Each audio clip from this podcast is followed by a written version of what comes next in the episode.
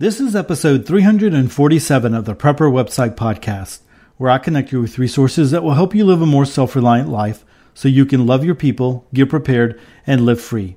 Today's articles are Seed Saving and Seed Storage for Survival and Can Stored Water Go Bad?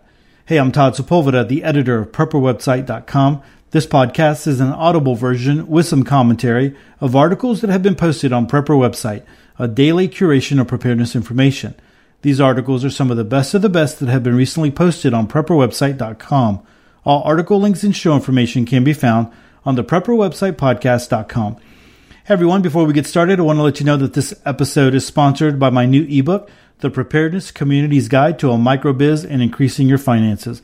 If you'd like some more information, come on over to theprepperwebsitepodcast.com. I have a link for you in the show notes. So let's go ahead and get started. Our first article comes to us from skilledsurvival.com. And again, the article is entitled Seed Saving and Seed Storage for Survival. Let's go ahead and read. Why keep seeds?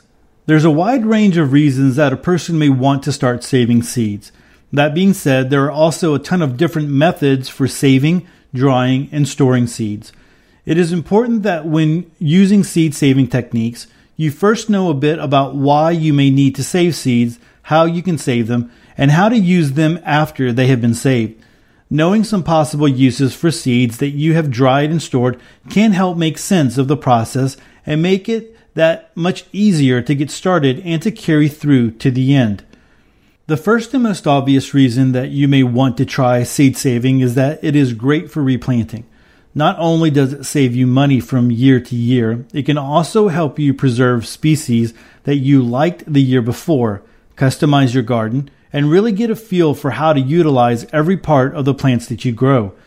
When it comes to saving tomato seeds for replanting, you may want to look into saving heirloom tomato seeds for a bit of variety. For a tomato to be considered heirloom, it has to come from seeds that have been saved for a time or from seeds that came from an heirloom tomato. Another reason you may want to stock up on seeds is to help resupply your stockpiling food efforts. Though you can buy seeds from the store, if times were to get difficult, it would be necessary to be able to store and save your own seeds. In a survival scenario, seeds would become invaluable. In times when meat and other foods were scarce or emergency food storage was dependent upon electricity, you would be able to go to your seed storage and get the seeds to grow your own food. When it comes to survival, seeds are also very small, very light, and very easy to store, making them a fantastic element in any survival kit. It is crucial that before you start your seed saving venture, you figure out just what seed saving supplies you need. There are a few specialty items that you can buy, but that are not essential to the process as a whole. A seed saving guide, for instance, can be helpful, but it is not completely necessary. With a little research and some trial and error, anyone can come up with their own seed saving guide. Saving seeds from tomatoes, for instance, does not need a guide as long as you have plenty of tomatoes and plenty of time to experiment. The basic supplies you will need are your vegetables to harvest seeds from, a knife to access the seeds, a spoon or scoop to harvest the seeds, a receptacle to catch and wash the seeds, and a dish and wax paper or butcher paper to dry the seeds. If you are going to use assisted drying methods, you may need a seed dryer, a dehydrator, or an oven. So, seed drying steps, seed harvesting. The first step to saving tomato seeds, saving cucumber seeds, saving pepper seeds, or any seeds that you may decide to save is, of course, harvesting your seeds. Harvesting starts with the proper dissection of the fruit or veggie that you are going to save seeds from. For tomatoes, you have a very large amount of water to deal with. With wet vegetables like tomatoes, you first want to get a basic idea of where the seeds are. Tomato seeds, for example, are housed in chambers inside of the tomato. You first need to cut your tomato in half to access the seeds. A quick way to harvest them is to give the tomato halves a gentle squeeze into a collection dish. You then need to clean your seeds thoroughly and get ready for the next step. With other wet vegetables like cucumber, you may have a little bit harder time. When saving cucumber seeds, you need to access the interior of your cucumber. Once you have split it open, you can use a spoon to help scoop out the seeds. After you have removed them, again, wash and get ready for step two. For vegetables like squash and pumpkin, the process is a bit different. When saving squash seeds and saving pumpkin seeds, you have much less flesh to deal with and a much larger abundance of seeds. Much like a cucumber, once you have accessed the interior of a squash, you can use a spoon to hollow out the seed cavity to harvest your seeds. With pumpkin, anyone that has ever carved a pumpkin knows that pumpkin seeds come in the hundreds and that they are encased in a mucus like substance that is known as a membrane. When removing pumpkin seeds, you can simply chop off the top and remove the seeds with a scoop. Then wash thoroughly and get ready for the next step. Harvesting pepper seeds is much easier than any other vegetable. Pepper seeds grow in bunches in the center of the pep- pepper attached to the stem. If you cut out the stem and essentially core your pepper, you will have all your seeds in one place. So, seed washing. Washing may seem like a simple step, but you need to be careful and follow a few simple rules. When saving pumpkin seeds and saving squash seeds, you need to make sure you remove as much of the membrane as possible. Though a little bit is not going to ruin your seeds, the more organic matter you have left on your seeds, the more chance there are for rot and mold to set in. When saving tomato seeds and saving heirloom tomato seeds, you face an even tougher cleaning process. To remove all the pulp, you will need to rinse your seeds several times and make sure you have removed all that you possibly can. With cucumber seeds, you can generally pop them out of the flesh and give them a quick rinse. With pepper seeds, you will likely not need to wash them at all. So, seed drying. The first one is air drying. There are a few different ways that you can dry seeds, and each is a, as effective as another. The first method is the good old air dry. This is the longest but also the safest way to dry your seeds. To air dry, you need to first have your seeds well washed. When saving seeds, washing them helps to prevent mold. After you have washed your seeds, you can pat them as dry as possible to help start the drying process. After you have patted them dry, you should use something like butcher paper or wax paper to lay them out. While a paper towel may seem like a good option, paper towels can soak up liquid and keep it next to the seed, causing premature molding. Butcher paper and wax paper will keep your seeds from drying to the surface you are using and will help to wick away moisture. Make sure your seeds are laid out in an even single layer. It is important that your seeds not be on top of one another because this slows the drying time and again helps to encourage mold. After you have laid out your seeds, choose a good location that is dry, free of humidity, and in the sun if you can manage it. Placing seeds in the sun will help to speed up the process. After that, all you have to do is wait. Depending on the seeds and where you have chosen to leave them, the process can take as little as two or three days to as long as a week. Larger seeds take longer to dry, while smaller seeds are much faster. And then assisted drying. Another type of drying is assisted drying. This means using something like a dehydrator or an oven to help speed up the process. While there are viable options, they do also run the risk of damaging the seed beyond the point of use. With a food dehydrator, you want to choose the lowest possible setting and allow your seeds plenty of room and time to dry. With something like saving bean seeds, for example, you want to make sure you do not dry them out too quickly or they will become unusable. With tomato seed saving, this method may not be ideal as tomato seeds are very delicate and small. This method works best with larger seeds like pumpkin, squash, and even saving bean seeds. The oven is the second assisted method you may want to use. Again, you want to be sure you are using the lowest possible setting to ensure the seeds are dried and not cooked. Once a seed has been cooked, it is very likely that it will never germinate. When using an oven, you want to set it on the lowest possible setting and allow for the longest drying time possible. It may also be beneficial to leave the oven door cracked a bit to allow moisture to escape and maintain a very dry atmosphere. Tomato seed saving is a bit easier when you use the air dry method than the oven or dehydrator method. When saving pepper seeds, you will likely not need to put them in either a dehydrator or an oven.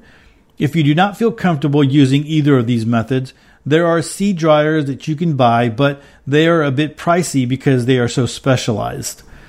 Seed storage. After you have dried your seeds, you need to consider how to store them. There are a few different ways that you can store your seeds. There are more receptacles than you might ever imagine for saving your seeds, and knowing a bit about each is the best way to get your seeds safely tucked away. The first seed storage method is, of course, Ziploc or zip top bags. These are only useful if the seeds are all the way dried. These will keep out moisture, keep seeds together, and they are easy to fold up and tuck away in a bag or a drawer. They also hold a large number of seeds come in a wide range of sizes and are relatively cheap. This type of seed storage is only for temporary storage as it can trap moisture in with the seeds causing them to rot. Another seed storage method is of course airtight containers. These can be things like food storage containers, airtight crafting containers, or even those that have been specially designed for seeds. These are great if you can find them, but they may also help to trap moisture and cause premature molding and rot. The absolutely best way to store seeds is in a good old paper envelope. An envelope like the ones that seeds are sold in at the store allow for air to pass in and out, which means that moisture will also pass in and out and not become trapped. These paper envelopes are cheap, easy to store, come in a ton of sizes, and are great when it comes to packing them around. Paper envelopes make for the best storage and they are easy to come by. Though seed drying and seed saving may seem like a long, arduous process, the reward is great. Doing something as simple as saving seeds from tomatoes to use later can be incredibly fun, incredibly rewarding, and may just save your life one day. Following these steps can make your seed venture easier, faster, and a whole lot smoother. Through trial and error is the best way to learn. It also helps to have a bit of information on your side to make things that much easier. All right, guys. So I thought this is one of those articles that's very important uh, to have and to know and to save seeds. Um, because you know you buy seeds and people even buy seed vaults and those types of things, and uh, you know they're going to use those up. And then what do you do with that afterwards? And so this is one of the things that I thought about because uh, again, um, if you've been listening for a while, you know I tend to think long term. Like I, I want to think a little bit more past just you know then uh, hey let me get by the next season. I want to know what I need to do if I needed to prepare for you know the long term, you know the big SHTF events and those types of things. And so I thought about seed saving, and I did purchase a book early on and, and wanted to learn about that because I think that's important. And so I think that is one of the things that is a skill that you should try and you know kind of go for it if you are gardening it doesn't hurt to save uh, a vegetable that is really you know one of the ones that look really really great that ripe uh, that was really ripe and, and great. And, and you, so you decide to save a few of those seeds and then save them, put them aside, and try to germinate them and try to uh, start from seed uh, or start vegetables from seed the next growing season and see if you're able to do it. And so I think that's one of those things that you, you might want to try to do.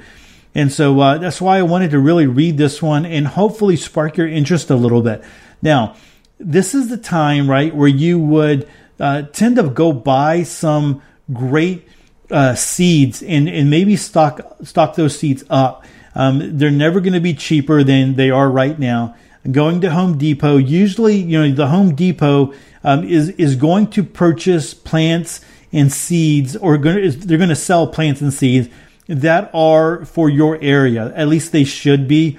I mean, I'm sure some of them are going to get away with doing things that, uh, you know, trying to sell plants and things that, that really shouldn't be for your zone, for your growing zone. But for the most part, they are. They're going to sell those seeds and sell those plants. And so, you know, you can get a little bit of, uh, uh, or you can feel a little bit more comfortable knowing that those seeds are the ones that you buy at Home Depot or Lowe's or even Walmart, or, or you know, seeds that you can store for a longer term. Now, if you are to store uh, seeds long term, you know, just like some of these uh, you know, seed buckets that you can buy, you know, long term. I mean, basically all it is is they're throwing, they're putting seeds into some nice storage container for you. And uh, even at that, some of those you need to be very careful with because if they do uh, seal them in there really tight and they didn't do a good job of uh, you know getting all the moisture out and all that kind of stuff. And even at that, you do you don't want them to be absent of any kind of oxygen either. You don't want them to to completely die off either. So uh, you know one of the things I know the way that I have stored it uh, for for a time there I was uh, involved in a you know seed of the month kind of club. And so, man, I received so many different seeds, and they were specific to my zone. And uh, I just kept uh, putting them into a paper bag, right? And so uh, I have tons of, of uh, seeds, you know, saved in a paper bag like that. And uh, that might be a way to go. But, you know, something to, to do. Another thing that kind of came up as I was reading this, and I was thinking about an article that I read a long time ago one of the things that you will read and like this article talked about is you wanted to grow you want to grow heirloom seeds because those are the the true seeds from passed down from year to year to year you, you know what you plant is what you're going to get but i i remember this article years ago that um, you know really got me thinking and so hybrid seeds you know a lot of the articles that you read out there will tell you stay away from hybrid seeds but this article made a lot of sense. A lot of people don't know how to garden very well. A lot of people, um, you know, are going to be, if you ever were in a situation where you were dependent, you would want um, the fastest growing, the most tolerant types of seeds. And so you might want to have uh, some seeds that are hybrid so that you can make sure that you you grow a, a decent crop. And so it could be that um, your your first year when the poop hits the fan, you grow hybrid to make sure that you do have fruits and vegetables that you can eat, and then you can choose to save those seeds if you want to or not. Um, you don't necessarily always get um, the same. You know, when you do a hybrid, you won't necessarily get that hybrid again. You you might you might get the variations of it. Of, again, it would be something that you can eat, but it might not be that completely tolerant uh, hybrid, whatever you know the reason that it was it was uh, you know created for. But anyway, you can still store uh, you know save hybrid seeds.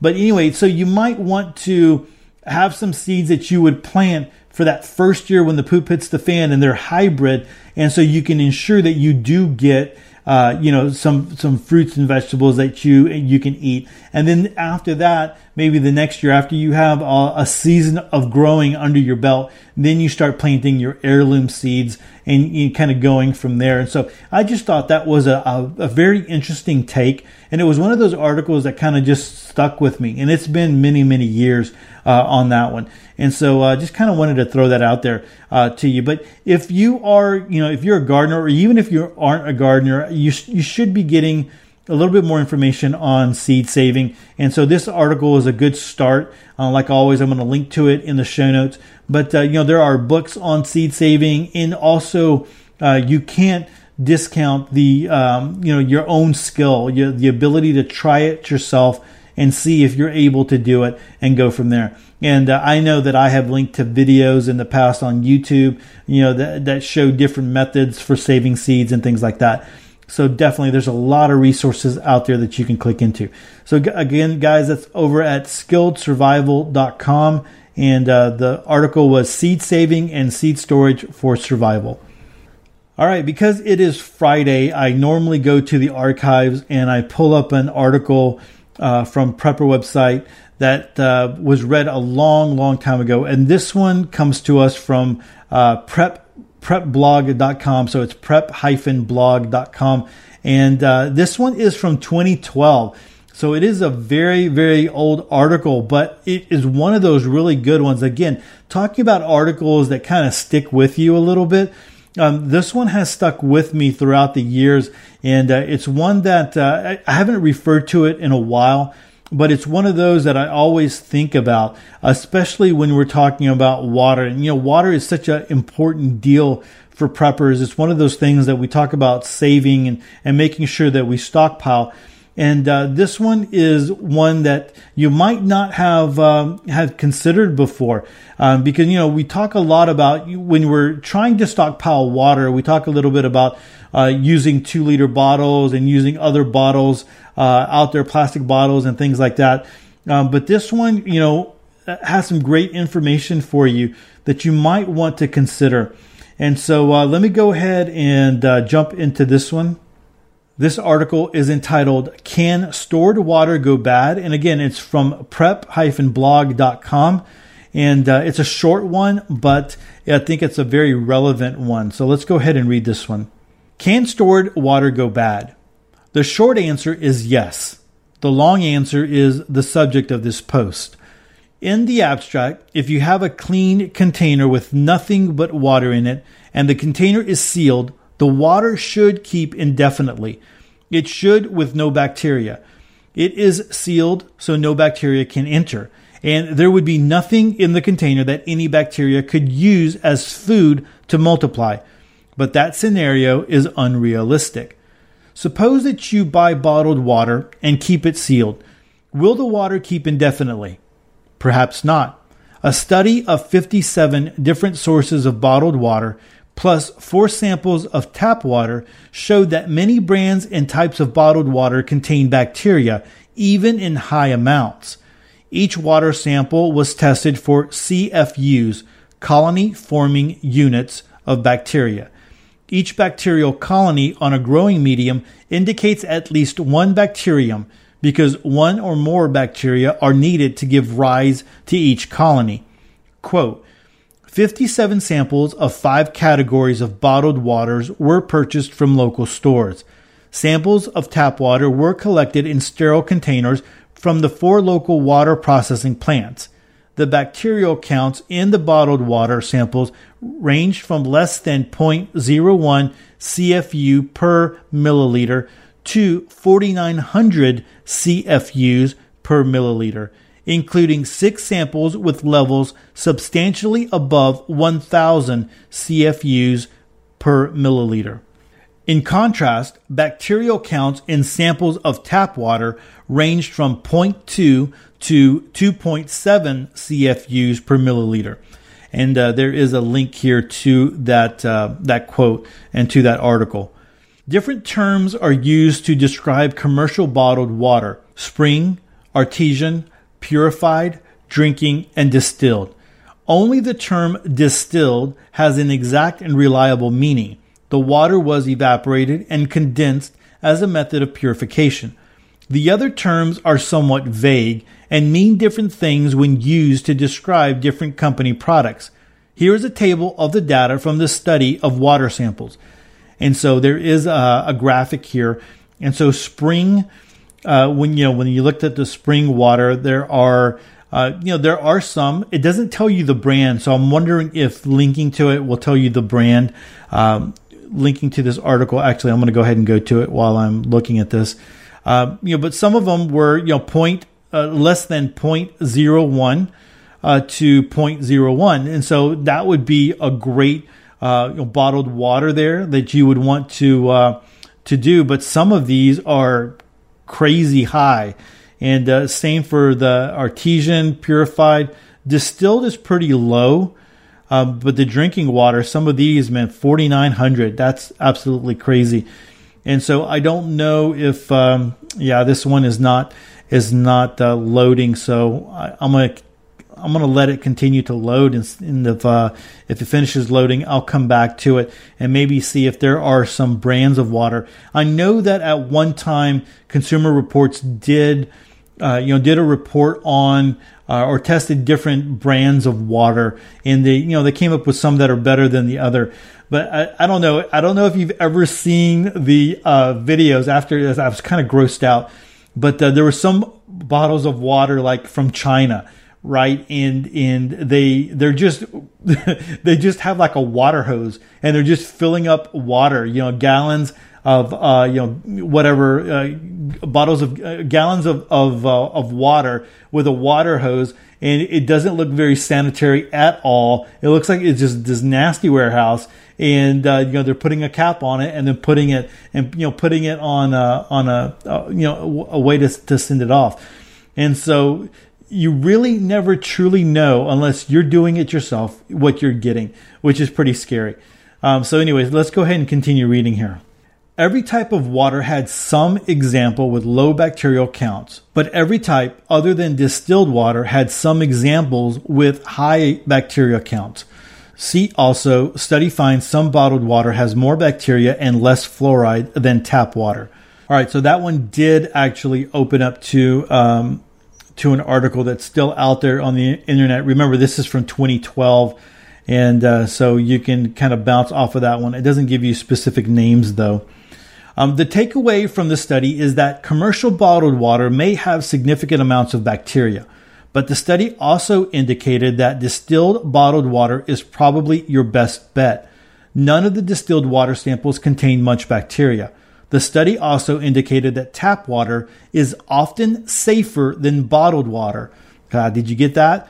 The study also indicated that tap water is often safer than bottled water. Now, suppose that you are storing water long term and the water contains some bacteria from the start. What are the implications? First, the bacteria cannot multiply without some type of food. So, if the container is very clean, then the bacteria would have nothing to consume and they will die.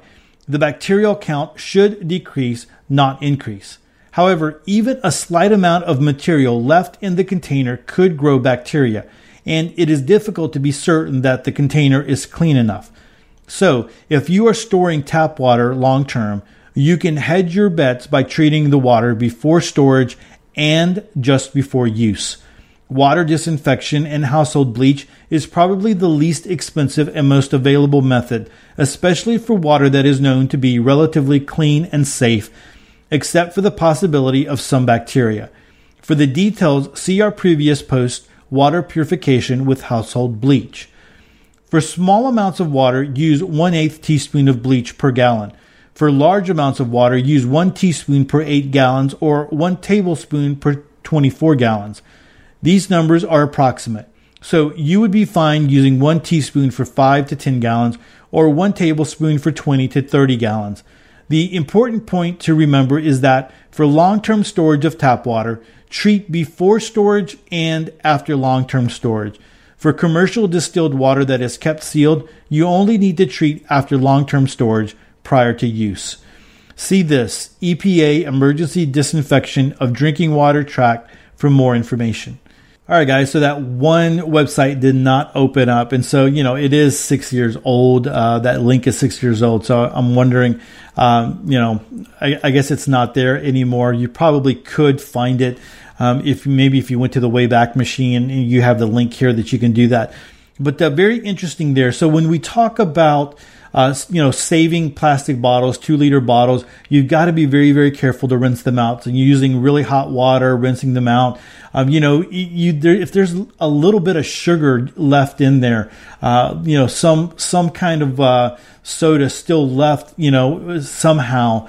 Um, that can feed the bacteria for a long time. And so you want to be very, very careful with that. And so uh, that's why a lot of the times they tell you to, when you, if you're going to store water like that, use a little bit of bleach and uh, go ahead and put that in there and then store you know after you uh, or when you get ready to, to use it uh, go ahead and treat it again and make, you know you always should have some you know good water filters pure you know uh, purification means all those good things I got to be very honest with you. We used water bottles for a long time just for the convenience of it.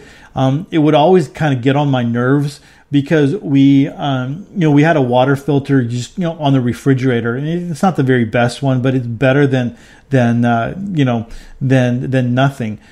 But anyway, so reading uh, some of the things about you know bottled water, and I finally told my wife we're not we're not going to buy bottled water anymore. I don't care. The kids hated it. They you know they're like it was so convenient for them, and we would even I you know like I said the the consumer reports.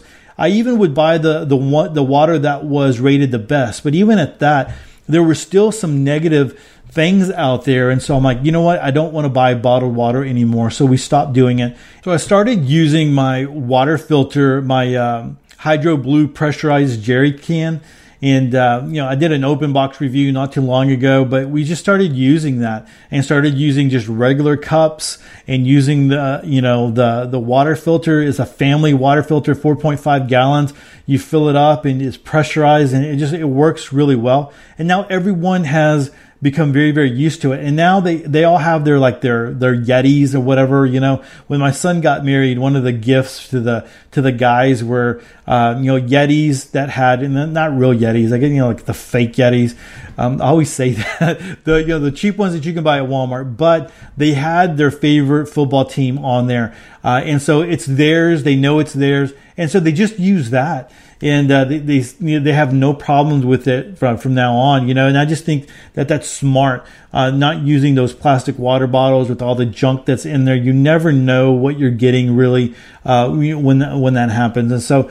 Uh, you might just want to have a good water filter that you can use uh, at home. Uh, you know, if you wanted to use the best of the best, a Berkey. I do have a Berkey. I just don't have a, a place where I can set it up in my. Uh, I know it's kind of it's not a, real excuse, but I don't have a convenient place where I can set it up in my kitchen. The the HydroBlu jerry can does fit nicely underneath my cabinets, and so I don't have to worry about um, you know space and things like that. But anyway, um, it's just one of those recommendations that you should uh, consider because you don't want to be putting a bunch of crap in your in your body. I mean, eventually I, I, really do believe that you know generations down the road, um, you know maybe even like my kids' generation, you know my kids, um, you know, you know, th- and, and, maybe their kids are going to have all different kinds of health problems because of the junk that uh, that is in the food and in, in the water and all those types of things. Um, I, I think that's one reason why you have so much illness out there um, because we're not eating um, you know good anymore. We're not eating the, the, the great stuff. Even uh, you've heard stuff about like vegetables and, and, and fruits and stuff like that don't have the mineral and the vitamin content that it had 50, 60, 70 years ago. And so we, we are deficient in a lot of those types of things because just the food that we eat, you know, and it's just junk. So, you know, the more that you can do to protect yourself and to isolate yourself from those or mitigate, you know, have putting junk inside of you, I think, uh, you know, the, the better you're going to be in the future. And water is one of those things that's very, very important, and you should be, uh, you know, being careful with that. So anyway, uh, guys, I'm going to link to this one as well. Like I said, comes to us from prepblog.com, and uh, you can go look at it and uh, look at some of the, the, the table actually, and maybe do some research. If you are like you know dead set on using bottled water, maybe you can go do some research on your specific brand and uh, kind of go from there. But uh, you know, you want to be careful with it. So, anyway, guys, again, uh, prepblog.com. I'm going to link to it in the show notes. Well, everyone, that is it for episode 347 and another week of podcast episodes in the books. Thanks so much for hanging out with me. I really do appreciate it. Hey, if you are not subscribed to the show, head on over to the prepper website podcast.com. We have a lot of ways for you to subscribe and a lot of different podcast networks. And if you are finding value in the show, I really do appreciate uh, when you leave a review on iTunes, Stitcher, or any of the other podcast networks. It really does a lot to uh, help uh, let other people know that we are here and that it is something that is valuable to uh, for others to listen to, right? And so, uh, again, like I said, I really do appreciate it when you leave the reviews um, uh, on the different podcast networks that are out there. Hey, and if you are looking for more preparedness content, hey, don't forget to come over to prepperwebsite.com. We have a ton of preparedness content over there.